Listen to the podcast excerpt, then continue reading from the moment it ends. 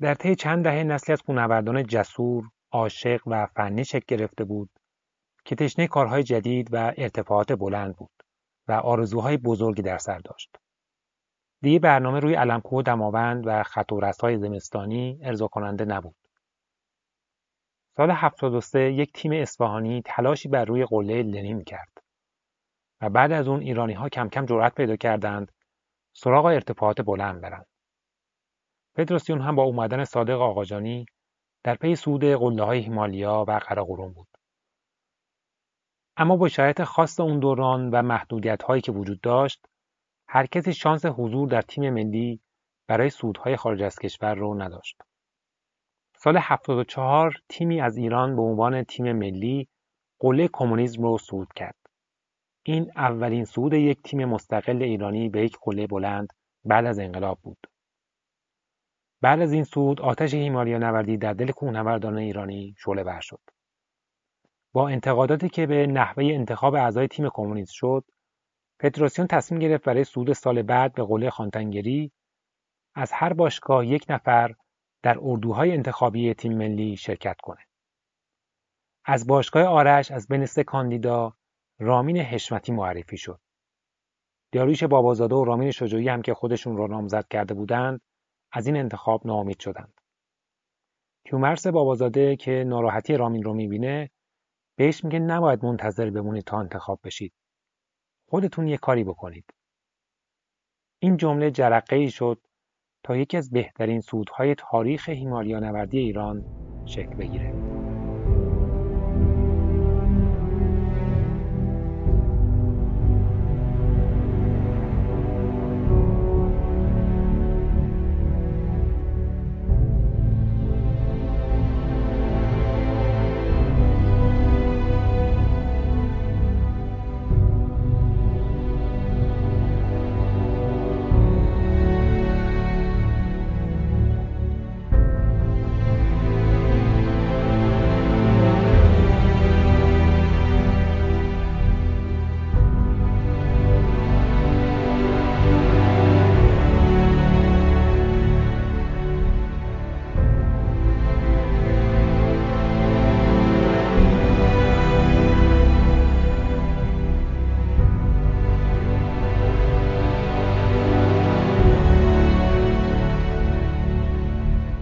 سلام، به بیسکم خوش اومدید.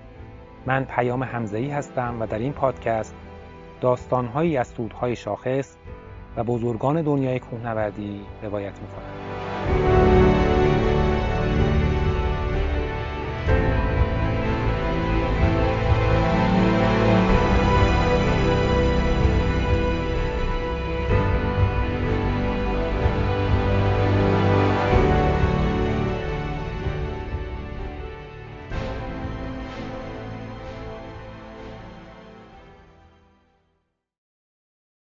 فکر صعودی در هیمالیا رامین رو رها نمی‌کرد. اما کدوم قله؟ اصلا از کجا باید شروع می‌کرد؟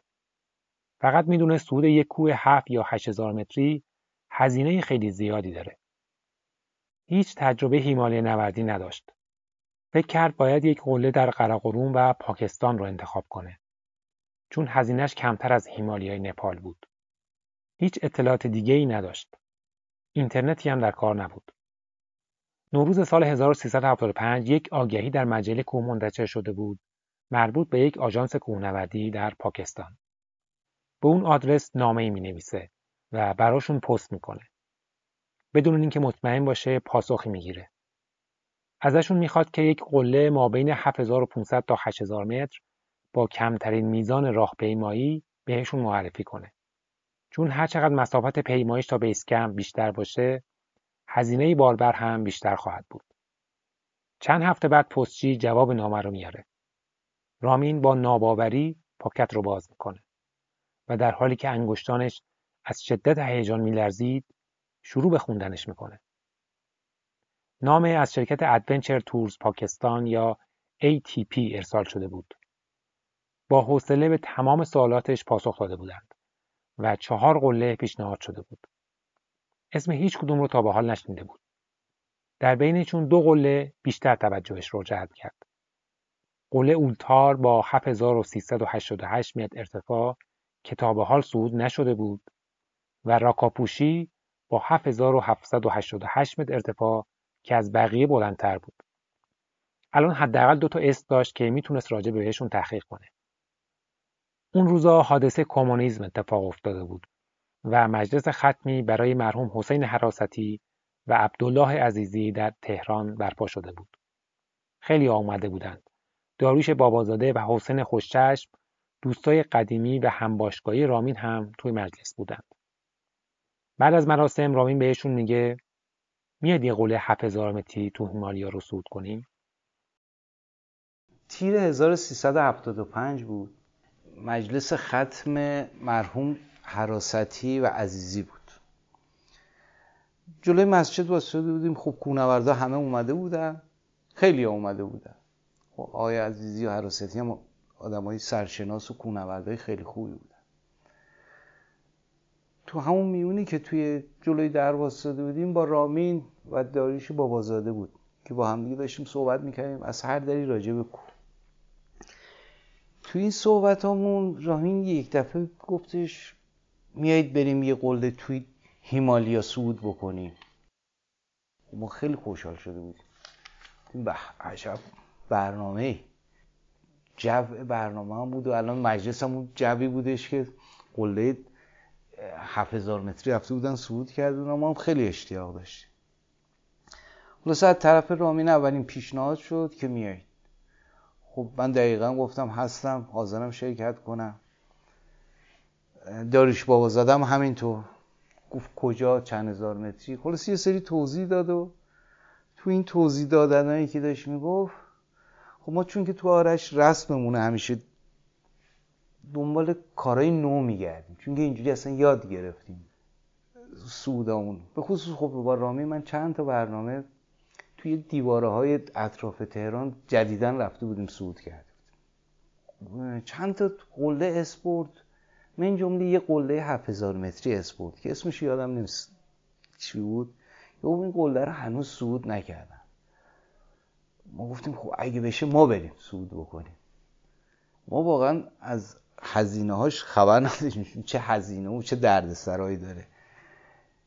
فکر می‌کردیم مثل همین برنامه‌های حالا مثلا یک ماه و نیم می‌خوایم بریم، همین برنامه‌های زمستونی که خب من برنامه‌ی بکنم یه چیز نزدیکی 18-19 روز تو منطقه علم کوه زمستون بودم. گفتم حالا یه خود مدتش بیشتره دیگه و همون تناسب تدارکات و این حرفا هم هستش. رامین شروع به تحقیق در مورد این دو قله میکنه. از برادرش که در آمریکا بود درخواست کرد هرچه کتاب و مجله در مورد این دو کوه پیدا میکنه براش بفرسته. شرکت ATP در نامه‌اش آدرس افرادی که این قله‌های پیشنهادی رو صعود کرده بودن رو هم برای رامین فرستاده بود.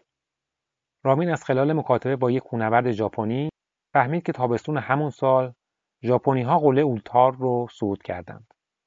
برنامه خیلی سختی بود و مجبور شده بودند 5000 متر تناب ثابت نصب کنند. بنابراین اولتار دیگه جذابیتی نداشت و خط خورد و فقط یک قله موند، راکاپوشی. راکاپوشی 27مین قله بلند دنیاست که در گیلگیت پاکستان و دره هونزا قرار داره.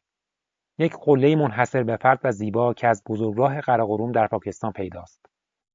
جبهه شمالی راکاپوشی با بیش از 5500 متر اختلاف ارتفاع با کوهپایه یکی از بلندترین جبهه‌های کوهنوردی در سرتاسر دنیاست.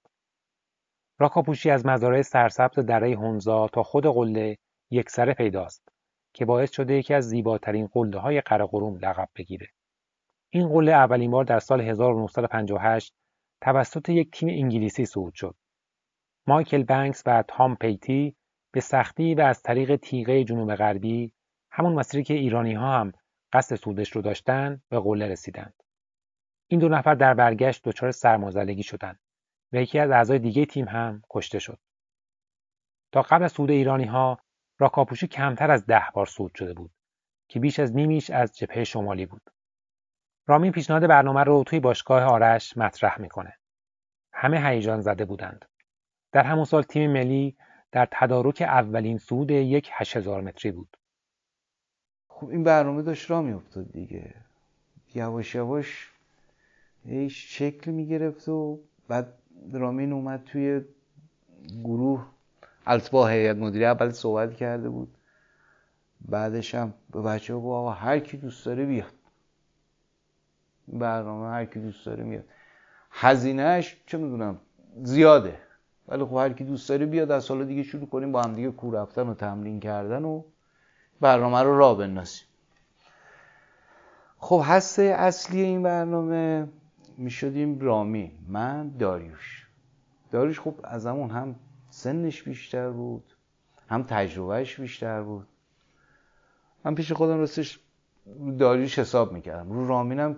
رامین همیشه حساب شده کار میکرد، تو سودا همیشه ما سرطنا میرفتیم، خیلی جا همیشه با هم درگیر بودیم، تو خیلی بی‌محابایی، ولی خب اون حساب شده فکر همه چیزا رو میکرد، مکمل هم دیگه میشدیم یه جورایی. خلاصه برو بیاد. رامین یه خورده آدم کم حرفیه، یه خورده میشه گفت تو داره، هی دنبال این بود این برنامه رو جمع و جورش بکنه، نگرش داره. خلاصه ما هر سری می‌رفتیم رامین چه خبر، چی شد، به کجا کشید، هی صحبت میکرد دیگه، تا بالاخره رامینم خودش به این مشکل خورده بود که آه این برنامه هزینه‌اش سنگین در میاد، شاید نتونیم مثلا یه تیم چند نفری ببریم. ظاهراً میره با فدراسیون صحبت میکنه، یا ما مشکل مالی رو داریم، چجوری میتونیم کمکمون کنه؟ آقای آقاجانی پیشنهاد میده، رئیس فدراسیون بود، که آقا شما هم بیایی این برنامه رو با ما فدراسیون با همدیگه انجامش بدیم، اسم تیم ملی به ازاش ما ارز دولتی بهتون میدیم. خب اختلاف قیمت داشت، کم هم نبود، و در این حال هم یه سری از بچه های خود تیم فدراسیون هم که اردو میذاری اونا هم شرکت میکنن تو تیم شما، با همدیگه مچ میشید و سود باشه. من واقعیتش واسه خودم مهم بود برم برنامه، یه برنامه بلندی، خسته شدیم انقدر برنامه اینجا، یعنی برنامه قابل توجهی واقعیتش واسه من دیگه نبود. زمستون رفته بودیم علم کوه، حالا نشده بود سودایی که در نهایت محمد نوری انفرادی خوب سودش کرد دیگه، دیوار علم کوه. رامین در حالی به فدراسیون کوهنوردی رفت و با آقاجانی دیدار کرد که هنوز خودش چیز زیادی از برنامه نمیدونست. یک روز قبل از جلسه چند کتاب و مجله و نقشه از مسعود برادرش در آمریکا به دستش میرسه که اطلاعات خوبی از منطقه و اولین اکسپدیشن انگلیس‌ها به راکاپوشی جزوشون بود. حالا میتونست با دست پر به جلسه بره. صادق آقاجانی برنامه رو میپذیره، به این شرط که تعدادی از کوهنوردان منتخب فدراسیون هم جزو تیم باشن، همه اعضای تیم در اردوهای انتخابی فدراسیون شرکت کنن و سرپرست برنامه رو هم فدراسیون تعیین کنه. در عوض فدراسیون در تامین ارز دولتی به تیم کمک کنه که کمکی با ارزشی بود، چون ارز دولتی 175 تومن بود در حالی که قیمت دلار در بازار آزاد 460 تومن. قرار شد فدراسیون هزینه نفراتی که برای راکاپوشی انتخاب میشن رو به عهده بگیره، اما بقیه اعضا باید خودشون هزینه رو تعیین می‌کردند.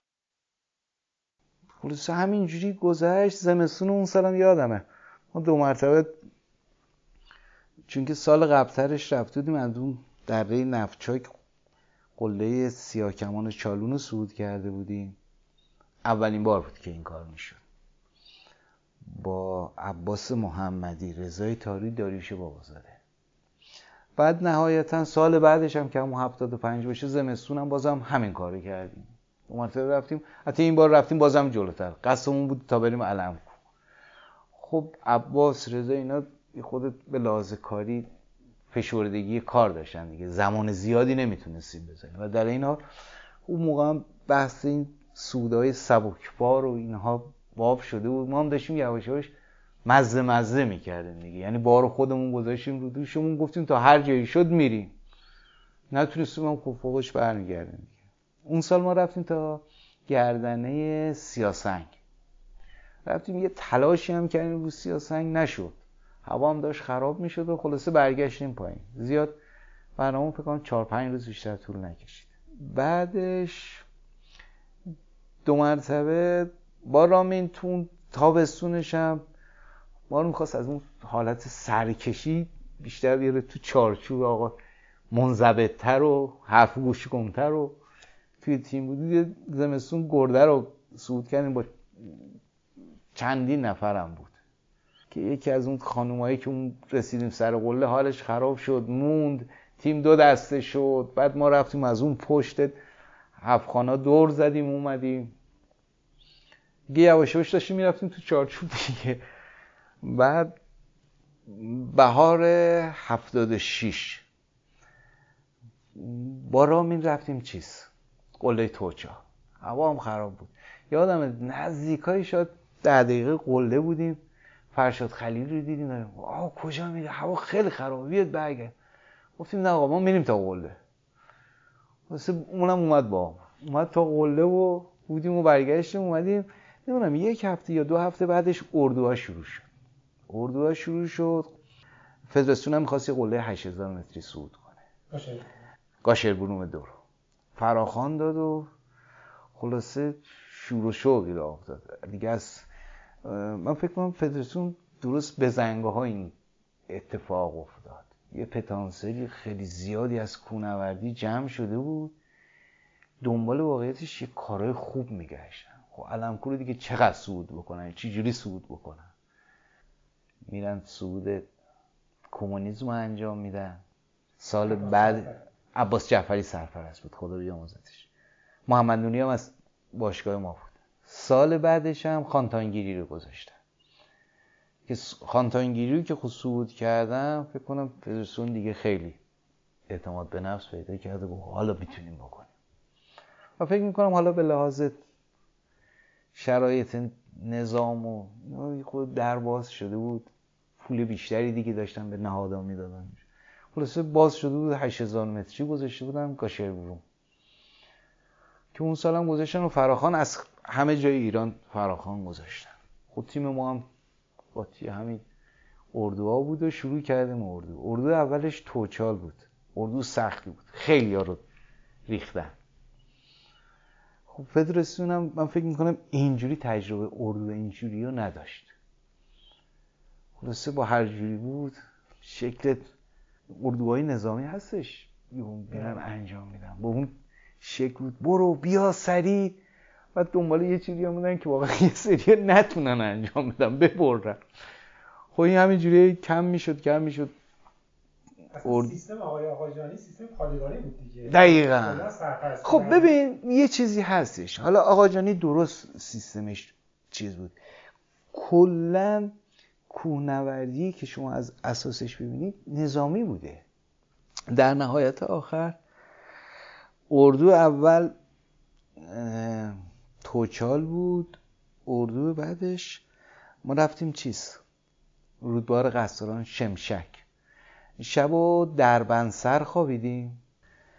فرد صبح ساعت 3 اینطور بود، هوای خیلی سرد بود. من یادم عجیز حمزه جلیان خواست وضو بگیره نماز رو کنه، آقا این آب یخ زده بود.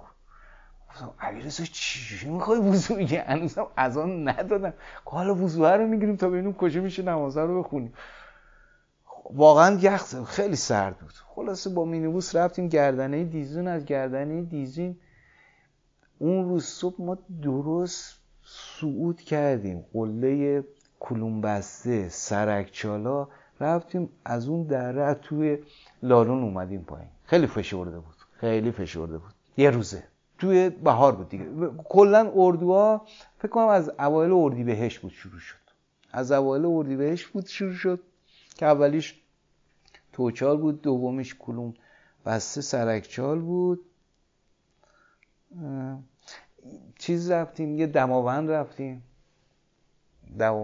جنوبی رو صعود کردیم، میکنم شمالی رو هم صعود کردیم تو اردوامون. بله البته جنوبی رو به قله رسیدیم ولی شمالی خیلی باد شدیدی بود. من درست یادمه ما داشتیم میرفتیم سمت قله، مونده بود فکر کنم تو 5 خورده‌ای بود که گفتن آقا برگردید. شروع کردیم برگشتم، من حمید اولنج رو دیدم، خب ماشاءالله اون خودش چغرتر بود، کوله سنگینی هم بودش. آقا من دیدم باد زد زیرین، اینو بلند کرد کوبید زمین. من گفتم نه من نمیخورم زمین، من خودم. همینه که من گفتم من نفهمیدم واقعا چی جوری شد، همچین باد زد زیر من، بلند شدم با باسن خوردم زمین. هیچ فراموش نمیکنم. خیلی اون برنامه اون به قله نرسیدیم دیگه اون اردو رو. بعد از اون اردو رفتیم علم کوه. علم کوه دیگه اردو نسبتاً میگفتن آخری هستش. من یادم تو اتوبوس نشسته بودیم، خب راجب داشتیم میرفتیم تو مسیر، راجب گاشه بروم یه صحبتی مختصر چند دقیقه‌ای کردم. از رامینم خواستم، گفتم آقا بیا راجب راکاپوشی هم صحبتی کن.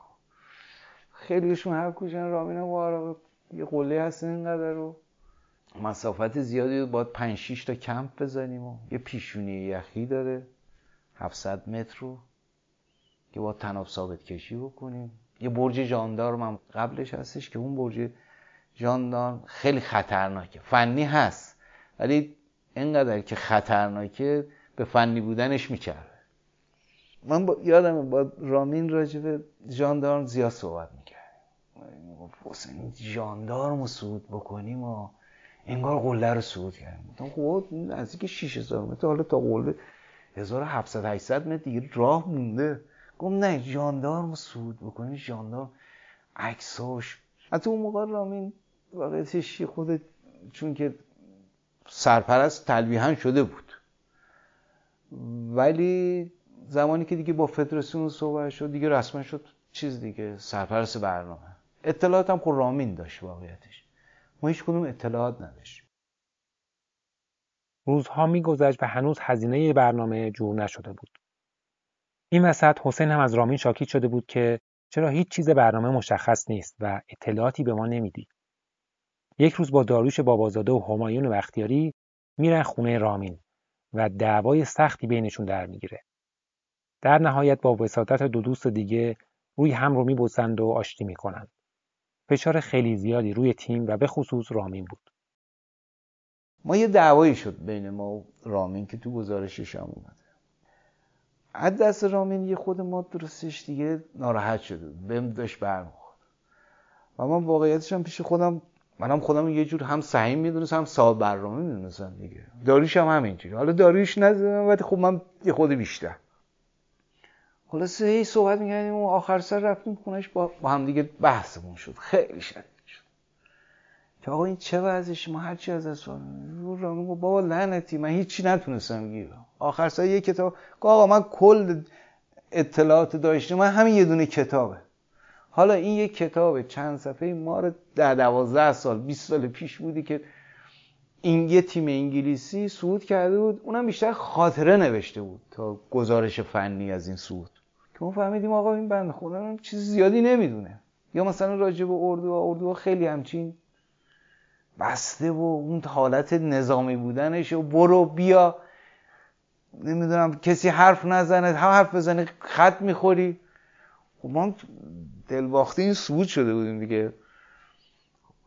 من راستش خودم همیشه بودم کاش قصه ارز و اینا نبود، از این قصه فارغ میشم. از یه طرفی هم واقعیتش یه جوری هم خوب شده بود. خب ما توی تمریناتمون چون که دوستانه است یه مقدار اون حالت نظم و انضباط و رو درواسی رو با هم نداریم، ولی خب اونجا وقتی که اون میدید 50-60 نفر 70 نفر همه دارن تلاش میکنن، شما هم تو اون تلاشه جذب میشی. از این دیدش بد نبود، ولی از این دیدش که او خشم و من توی اردو علم کوه پشت سرچال برف میچسبه، یه شیب تندی رو ایجاد میکنه، یه دیواره مثلا 80-90 درجه‌ای، یه برف سفت و خب شیب میره تا اون کف. آقا گفتم آقا شما بادگیر میپوشی که سرعت لیز خوردنت بیشتر باشه، بعد با سر و کلنگ و گرامپونی که پاته میری سر میخوری، باید تو اون حالت برگردی سخمه کنی خودتو نگه داری. خب هر کی میرم یه جوری دیگه. ما رفتیم و سخمه هم کردیم، برگشتیم، ولی من نفهمیدم چطور شد که دیگه برگشتم اومدم واسدم، من یه دیدم بغل رونم سرده، یه چیزی مثل که خیس شده داره را میفته. خدایا چیه؟ بغل رونم نزدیکای زانو شد، چیه دستم؟ خلاصه یه چی دیگه، همینجور فکرم خوش بشه دیگه. خب تموم شد و اومدیم تو پناهگاه که شبشون خلاصه رفتیم دوستمون در اونیم، یک سوراخ قشنگ سوراخ شده بود، این سر سخمه رفته بود تو رون من از بغل، این خون را افتاده بود، ما متوجه نشده بودیم، بدن اونم گرم بود. خلاصه اومدیم اینجوری شدیم و من یادم آقای آجانی هم بود و یاد نمیم چی شد. خلاصه رفتیم با آقای آجانی هم گفت خیلی خوب آقا تو چیز نشد.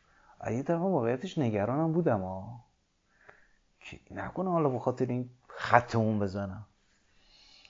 گفتم خب ولش کن دیگه، بالاخره اتفاقی که افتاده. اون روزش من تو سرچال بودم، بقیه رفتم بالاتر، اونا هم بازم یه خود تمرین کردن، تمرین یومار زدن، اینا اتفاق خاصی هم نیفتاده. خلاصه برگشتیم اومدیم پایین و بعد از اون ارده علم کو تیم چیز رفتش سعود قاشقربروم، اونا عازم شدن.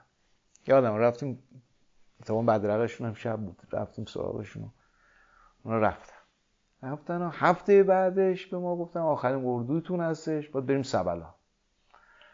رفتیم سبلان و سبلان هم صعود کردیم، یخچال صعود کردیم یا نکردیم یادم نیست اصلا. خلاصه برگشتیم اومدیم و دیگه گفتیم آقا خودمونیم دیگه، حالا ببینیم تیم کیا میمونن. در نهایت بچه های تیم مشخص شد، از کسایی که منتخب فدراسیون شده بودم منصور افشاری از عراق بود، عرضم به حضور شما محمد جدیری تبریز بود، محمد اوراز از نقده بود، علیرضا حمزه‌جردیان همدان، جلال چشم قصابانی از همدان، فرشاد خلیلی هم از کلوب دماوند. این چند نفر از فدراسیون بودن. از سمت ما هم اونایی که دیگه پولشون رو جور کرده بودن 600-700 هزار تومان که من یادم آخرین بار من چون که کار میکردم یه چکی رو به هم داده بودم، این چکی به مشکل خورده بود، نقد نمیخواست بشه، که خلاصه کلی درگیر شدم، یه هفته درگیرش بودم دیگه. رامین اینجا که حسین چیکار میکنه؟ گفتم بابا من پولم آماده است، فقط نمیدونم چیجیه. و اگه فکر میکنید آماده نیست، پولت حتما جوره، من جور کنم بدم بعد تو به من بدی، اگه نه که فکر میکنی نیست تکلیفو معلوم بکن. گفتم تا آخر هفته به من فرصت بده، اگه شد که میام، اگه نه که نمیام. خلاصه رفتیم و اون روز من یادم از صبح رفتم تو اون شرکت نشستم، خلاصه بس نشستم دیگه تا آخر وقت چکمو گرفتم و اومدم و گفتم آقا این چکم ولی فردا پولشو نرفت، الان دیگه بانک‌ها بسته است. از طرف ما هم رامین شجاعی بود، داریوش بابازاده، رضا زارعی، اسماعیل متعرف هستن، خدا بیامرزتش. این بنده خدا پولشو یه مقدارش شد، یه مقدار نداشت. اون یه مقدارش هم گفت آقا من چادر دارم، این چادرامو میدم به تیم، میفروشم به تیم. اونم گفت باش. یادم باشه راجع به این چادرم بگم. رامین شجاعی، داریوش بابازاده، رضا زارعی، اسماعیل مطهرپسند و من. البته رامین هشمتی هم قرار تو آخرین نفر، یعنی فدراسیون گفت تو رامین شجاعی هم میتونه بیاد، فقط پولشو بده. رامین هم خلاصه تو لحظه آخر دیگه انصراف داد دیگه، آقا من نمیتونم پول جور کنم، نمیام.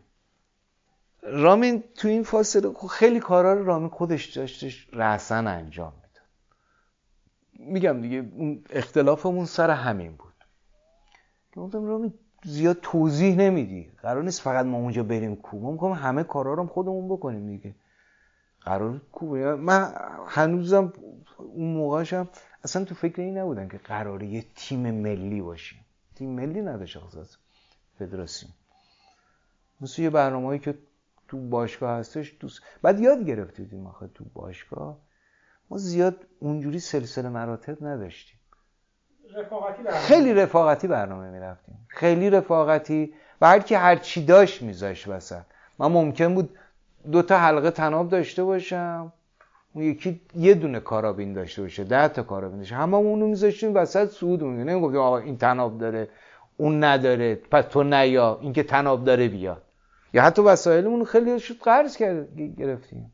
ما تو این سودا اون قرض گرفتیم و یه مقدار بالا فدراسیون هم به اون داد که بعدن از اون گرفت. البته راجب چادر می‌خواستم بگم. رامین خود دنبال این چادرها بود. این راکاپوشی واقعیتش بچه‌های خیلی جالبی داره. از جمله این چادر وی 25 نورت فیس 3 نفره‌ای که اومد. رامین رفته بود، خب تحقیق کرده بود. از این ور اون ور خیلی مطالعه کرده بود راجبش. به این چادر رسید بود. که زنگ میزنه برادرش امریکا بود که این بنده خدا اونو میخره میفرسته برام. ما نزدیک 5 یا 6 تا تخته چادر رامین میخره برای این برنامه از پول همون تیم، که بعدا این شد اصلا چادر سازمان تیمای برون مرزی. تمام این چادر رو که اومد و قابلیت این چادر رو خب مشخص بود دیگه. یه چادر 5 تیرکه 2 پوش فوق‌العاده خوب، یعنی برای 3 نفری که قراره یه برنامه سنگین برن عالی بود.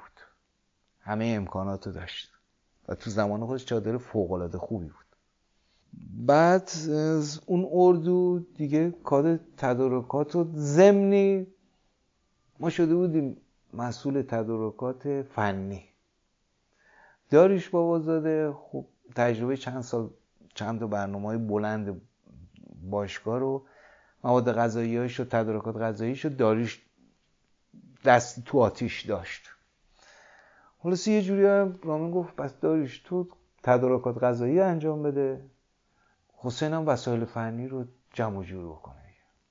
ما تو این وسایل فنی که داشتیم جور جور می‌کردیم، یادم حسن جواهرپور سرپرستی این اردوها رو یه سری‌هاش دست اون بود.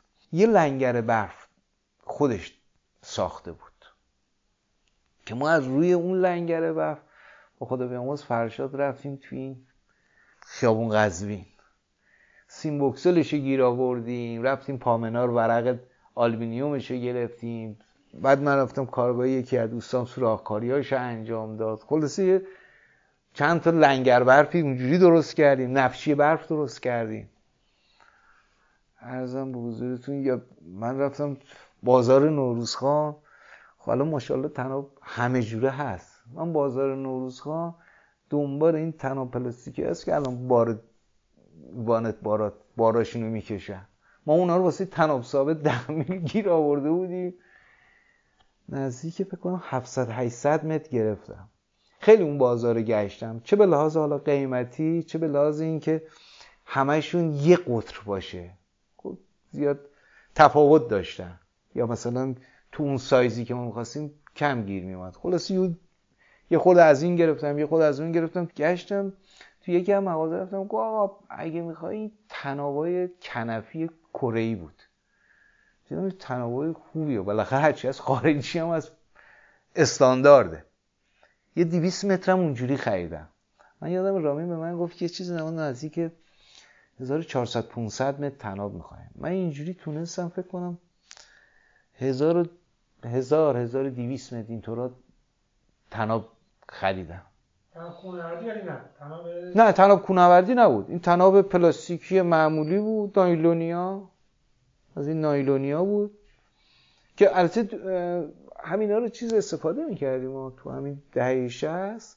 اینا طناب ثابت بود اصلا. زیر پای دیواری که می‌رفتیم صعود می‌کردیم، تیکه شکاف یخچالانی طناب بود.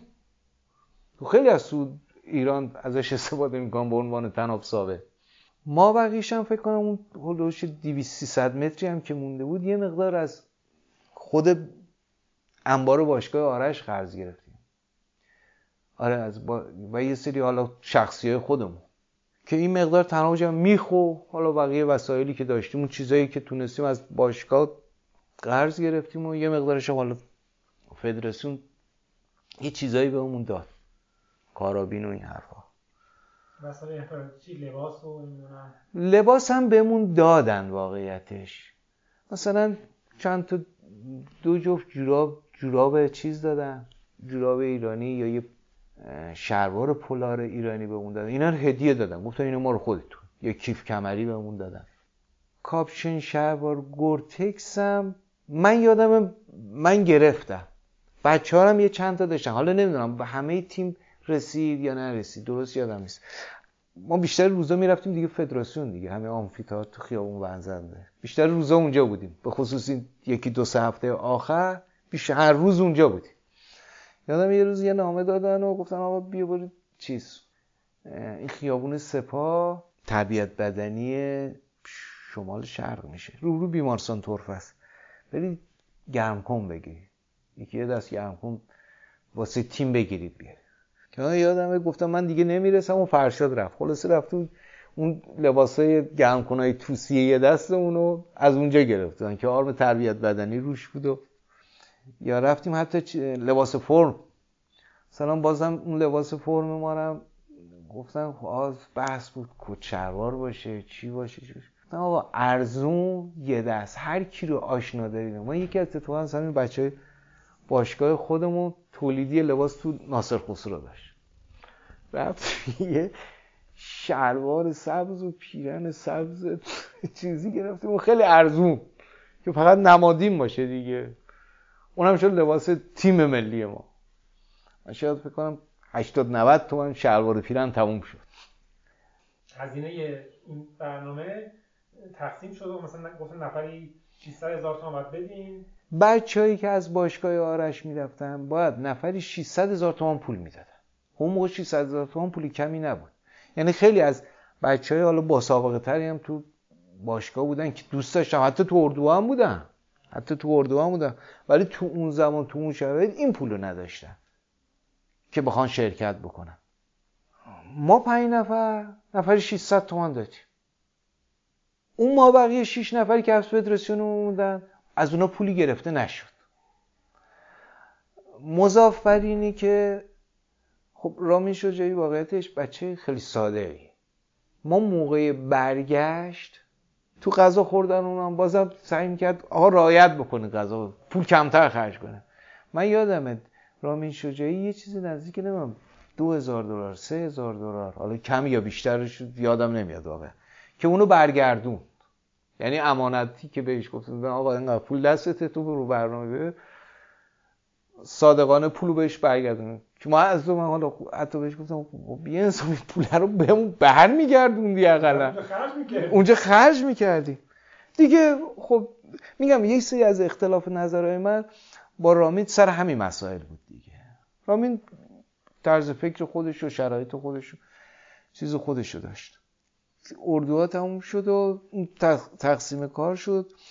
خب محمد نوری چون که تجربه چیزو داشت، برنامه هم کمونیسم داشت هم خانتانگیری و در این ها محمد نوری خوش سلیقه تره، تنوع بهتری داره. داریوش هم رفته بود باهاش صحبت کرده بود و یه سری تجربه هاشو گرفته بود و چه چیزایی رو بهتره ببریم چه چیزایی نبریم. خودمونم خب یه سری تجربه داشتیم. خانوم داریوش بابازاده آذر رنجبرم اونم کمک خیلی خوبی کرد تو این تدارکات غذاییمون، خیلی کمک کرد واقعیتش تو غذاهای قرمه‌ای که درست کردیم و اینا. البته اونا درست کردم من که نبودم، یه روز دو روز چند روزی هم با داریوش ما رفتیم شهروند، خیلی از این فروشگاه‌های دیگه گشتیم تا تونستیم تدارکات غذایی رو جمع بکنیم. اومدن این سالن سنگنوردی که الان هستش توی امجدیه همون شیرودی، اون سالنش رو به ما دادن. گفتم آقا تدارکات غذاییتون رو بیارید اینجا بریزید و استفاده میکنه. یکی از اون تجربه‌های خیلی بدی که کردیم این بود که کارتون بود، کارتون‌های اندازه‌ای گرفته بودیم و آوردیم و ما تو این کارتون‌ها میچیدیم بسته‌بندی و حالا تا اونجایی که ممکن بود برام بسته‌بندی کردیم و فرستادیم رفت فرودگاه و که هم بشه. خود این بسته‌بندیه حالا یه داستان خیلی قشنگ خنده‌داریه.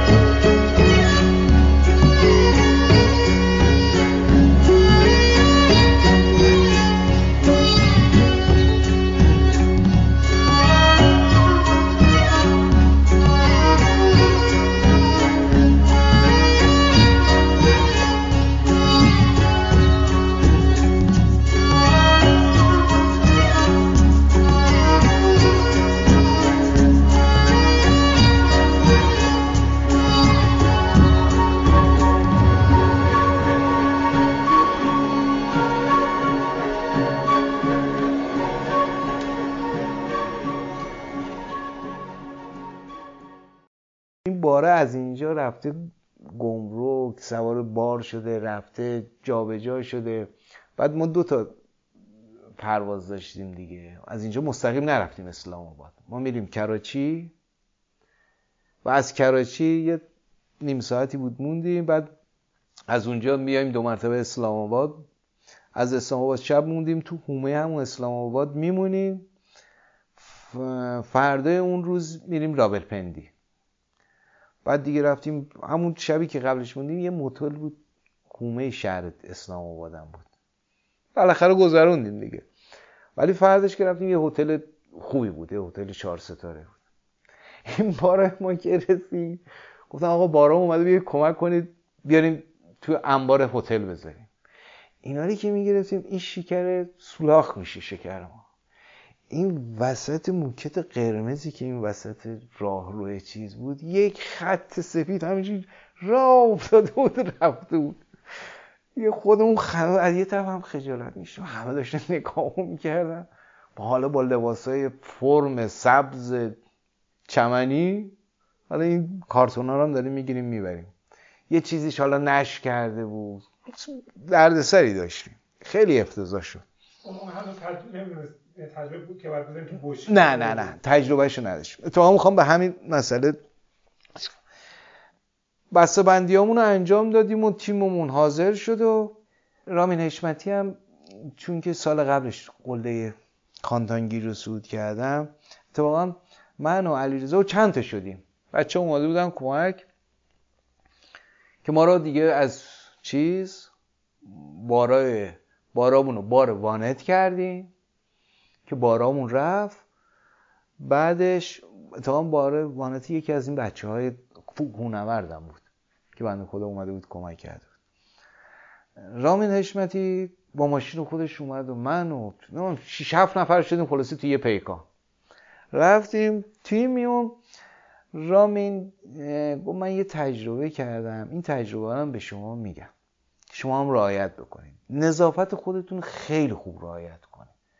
گفت اصلا از این که بخواید ضد عفونی و دستمال کاغذی استفاده کنید اصلا دریغ نکنید، خیلی به نظافت خودتون اهمیت بدید، به خصوص تو ارتفاعات بالا که این واقعا مهمه، واقعا مهمه.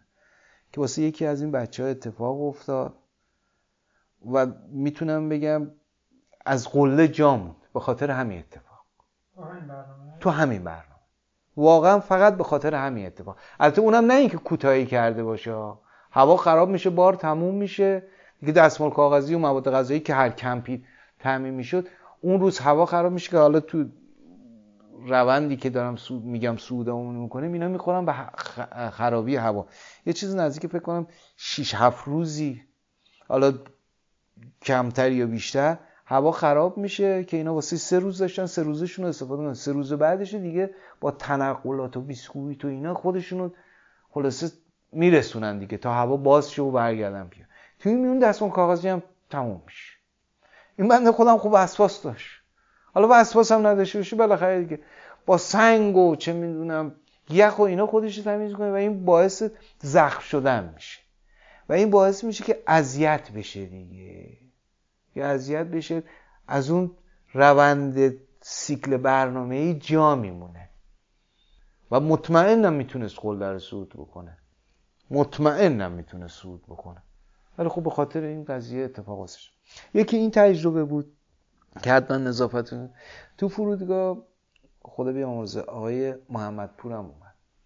آقای محمدپور من چند تا برنامه باهاش بودم، به خصوص تو برنامه زمستونی، 2 تا برنامه زمستونی خیلی خوب تو علم کوه باهاش بودم، یه مقدار آشنایی بودیم. خلاص ما رو کشید کنار، گفت حسین اگه سیکل همهوایی رو درست اجرا بکنی و همهوا بشی بدون تردید میتونی قله رو صعود کنی، نه تو همه میتونی صعود بکنی، ولی اگه همهوا نباشی هم به مشکل برمیخوری، صعود که نمیکنی چی بعد به مشکل هم میخوری. من اینو آویزه گوشم کردم که حتما این همهوایی اونجا با این قصه سیکل همهوایی اصلا کلا آشنا شدیم. مهرآباد میایم و یه سری اومدن بدرقه کردن و در حد همون تیم ملی دیگه اون شکلی ما رفتیم و میریم کراچی، از کراچی یه توقف میکنیم، یه حدودش یه نیم ساعتی 40 دقیقه اینطورا بود که سریع رفتیم سراغ اون یکی پروازمون که از کراچی رفتیم اسلام آباد. بچهای ATP میان سراغمون، میبرم اون تو موتل. این حتی این شرکت خدمات دهنده هم از جمله کارهای رامین شجاعی همین مطالعه کردن و دقیق چه شرکتی رو پیدا کردن. این شرکت ATP که آقای اشرف امان رئیسش هستش. این آقای اشرف امان کسیه که قله K2 رو صعود میکنه، یعنی اولی پاکستانیه که قله K2 رو صعود میکنه و بعدش دیگه تو این رشته کارهای خدمات میده. تیمای دیگه ای که میان هدایت میکنه واسه قله‌های دیگه، خدمات بهشون میدن، باربر میدن، کمپشون رو برقرار میکنن و کارهای این چنینی. و ظاهرا هم تو منطقه اونجا تو این سالهای گذشته و اون سال نشون داد که چه آدم کارآمدی هم هستش، یعنی مثل یه کوهنورد میدونه، برنامه ریزیاش دقیق بود، خوب بود. خب خانومش هم فکر کنم نماینده مجلس بود، یه خود نفوذم داشت دیگه، از این نفوذش هم یه جورایی استفاده میکرد. کلا آدم خوبی بود و بعدها هم کلی از تیم از ایران رفتش، باش قراردادشون رو به این صورت هست. اکثرا با هم یه شرکت اتیوت ها. بله. بعد من فقط نمیدونم واقعیتش چیز رو ATP گرفته بود یا نگرفته بود، گاشربورو نمیدونم قرارداد، ولی فکر میکنم اونم همون با همون شرکت باید بسته باشن. بعد که رسیدیم هتل رو راولپندی و بعد اون اتفاقی که تو هتل افتاد و خب ما اونجا هر روز صبح چیز میشه. آقای شیر محمد هم به عنوان سرپرست با ما میاد تا اسلام آباد، تا راولپندی بودن و یکی دو روز مونده و دیگه ما راولپندی رو بیایم بیرون و بریم به سمت گیلگیت و سمت راکاپوشی. ایشون رفتن برگشتن تهران. خب ما هر روز صبح اونجا جای خوبی هم بود دیگه، صبح پا میشدیم میدویدیم و ورزش و یه نیم ساعت 40 دقیقه هر روز مثل نظامی ها صبح بیدار باشی داشتیم حرکت و ورزش. و تو اون روزه یه روزم یادم رفتیم با سفیر ایران، حالا نم سفیر بود نماینده سفارت ایران بود، یکی از اون مقامات بود، رفتیم تو اون ارتفاعات همون توی راولپندی یه پارک جنگلی بود، پیاده روی کردیم، قشنگم بود. خلاصه اون روزا رو میگذروندیم دیگه. یه هفته ما مجبور بودیم تو چیز باشیم، راولپندی باشیم. تو اون یک هفته‌ای که توی راولپندی بودیم یه تیم روسی بود که رامین دیده بود ازشون و باشون صحبت کرد. یه تیم 4 نفره بودن، 4 نفر بودن که ما رو دعوت کردن، تو همون هتل هم بودن. ما رفتیم پیششون و دیدیم یه سویت دستشون و وسایلشون ولو بود و صحبت از کوه کردیم این حرفا.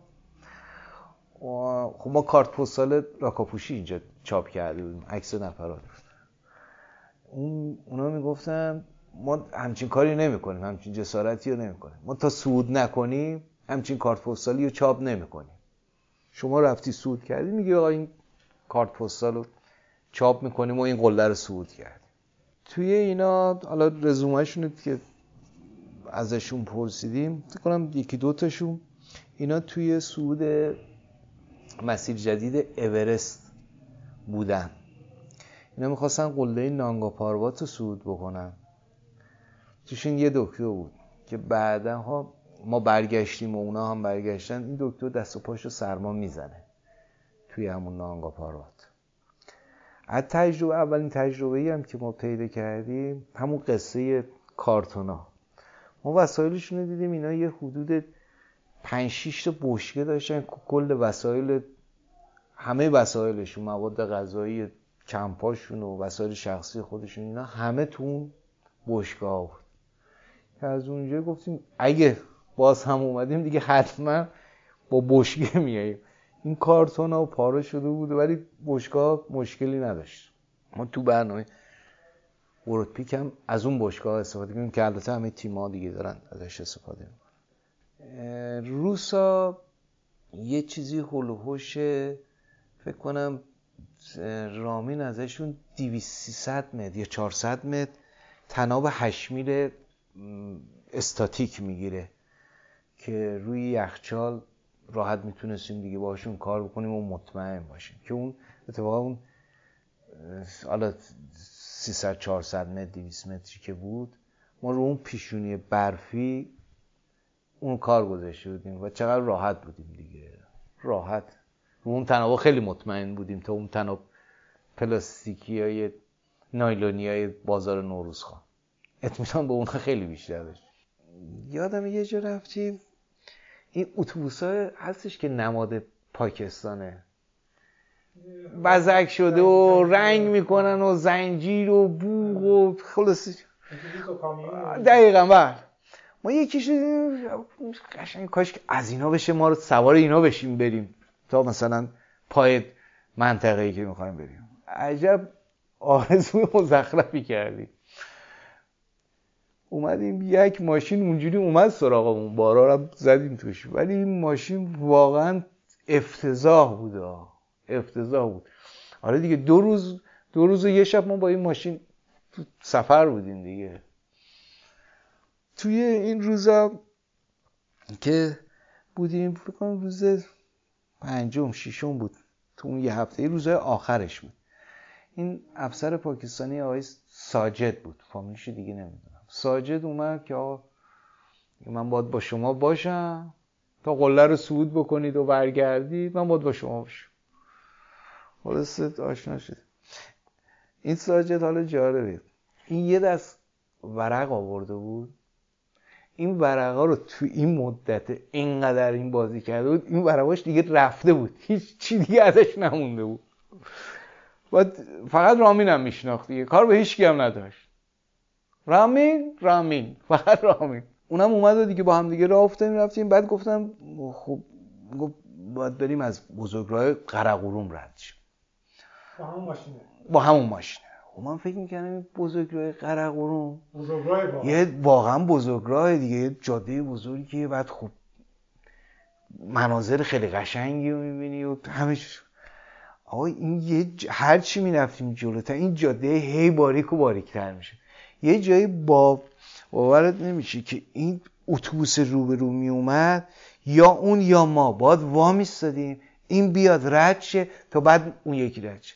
وحشتناک هم عشق بوغ همینجوری یه روند یا بعضی جاها خب این به خاطر بارشایی که بود جاده خراب میشد اینا حالا با یه خود خاک و بلوک و اینا میریختن یه سری هم چوب میریختن دیگه. این ماشین میخواد رد شه میگفت یعنی این ماشین چپ میشه رفتیم تو دره. یا این اومدیم یه شب چیلاس خوابیدیم فرداش که راه افتادیم اومدیم دیگه جاده رسوان باریک شد یا همینجوری باریک شد و رود اندوس رو دیدیم.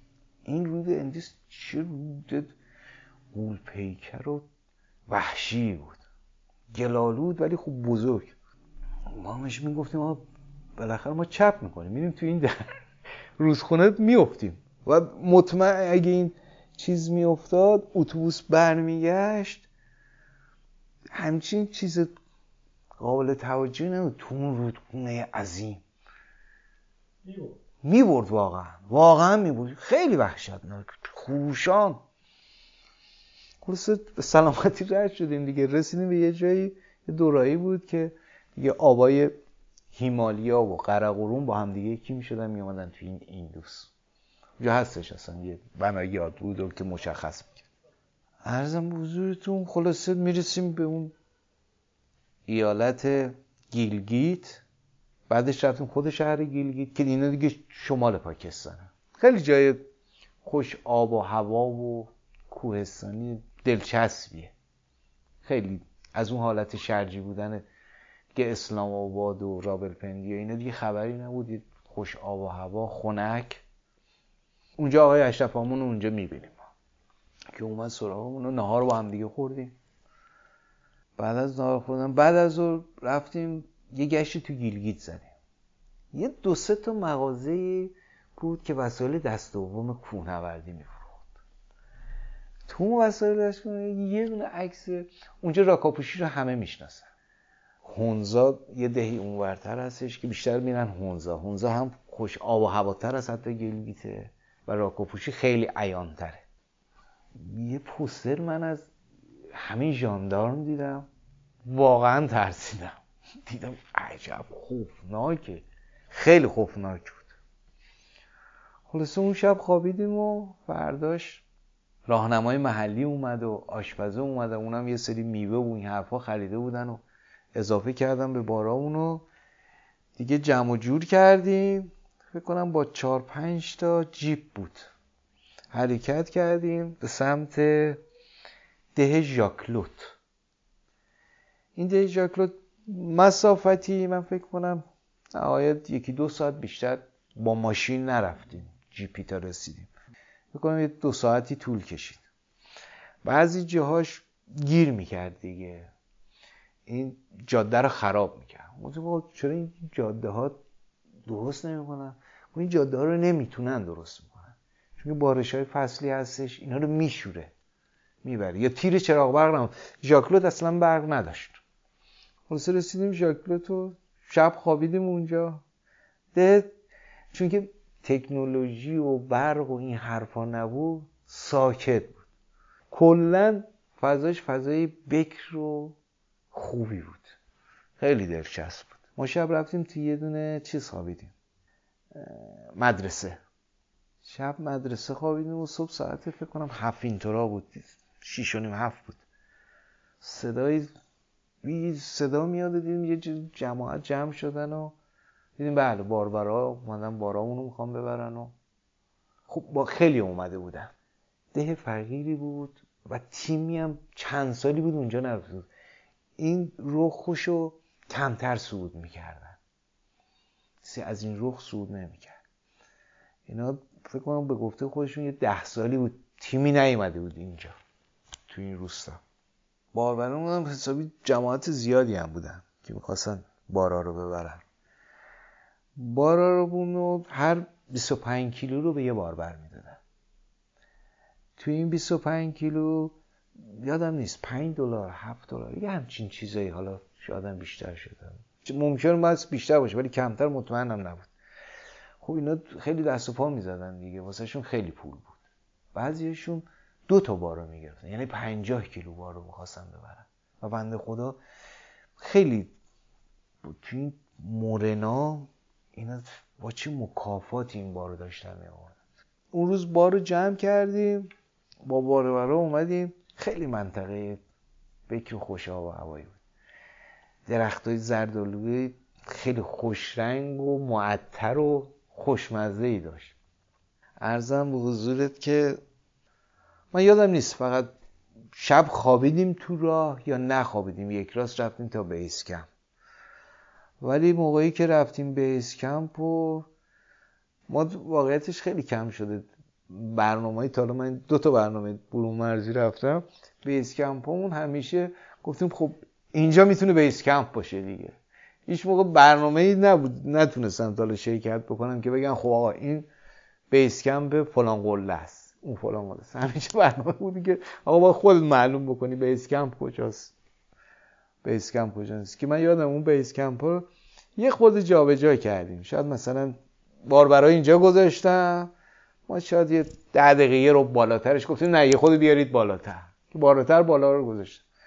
بارا رو گذاشتن و پولاشونو که گرفتن رفتن دیگه. ما خودمون بودیم و خودمون تو بیس کمپ فقط خود ما بودیم، یعنی تیم ما بود. 11 نفر، افسر نظامی که اومده بود، اون راهنمای محلی و آشپزه دیگه. حالا اینجا تجربه خود ما بود، استعداد فنی خود ما باید معلوم میکرد که تا چه حد میتونیم از پس این قله بر بیاییم.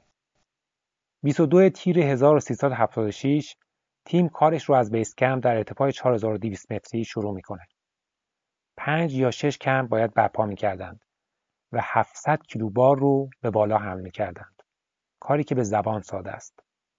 داستان صعود راکاپوشی تازه از اینجا شروع میشه که در اپیزود بعد از زبان حسین خوشچشم خواهیم شنید.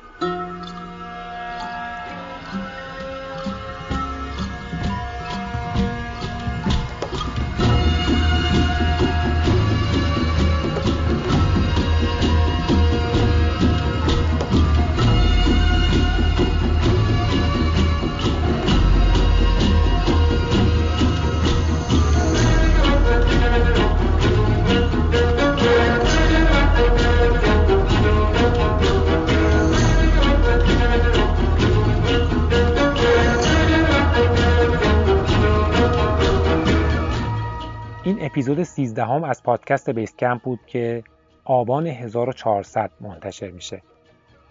بیس کمپ رو در همه اپ‌های پادکست و همینطور در ناملیک، شنوتو و فیدیبو و کانالی به همین نام در تلگرام و همچنین در وبسایت پادکست با آدرس podbasecamp.ir میتونید بشنوید. حتما به پیج اینستاگرام پادکست با آدرس podbasecamp سر بزنید تا فیلم‌ها و عکس‌های مربوط به هر اپیزود رو تماشا کنید. موزیک این اپیزود ساخته ویلیام رایان فریج از آلبوم ایگل هانترز این نیو ورلد بود.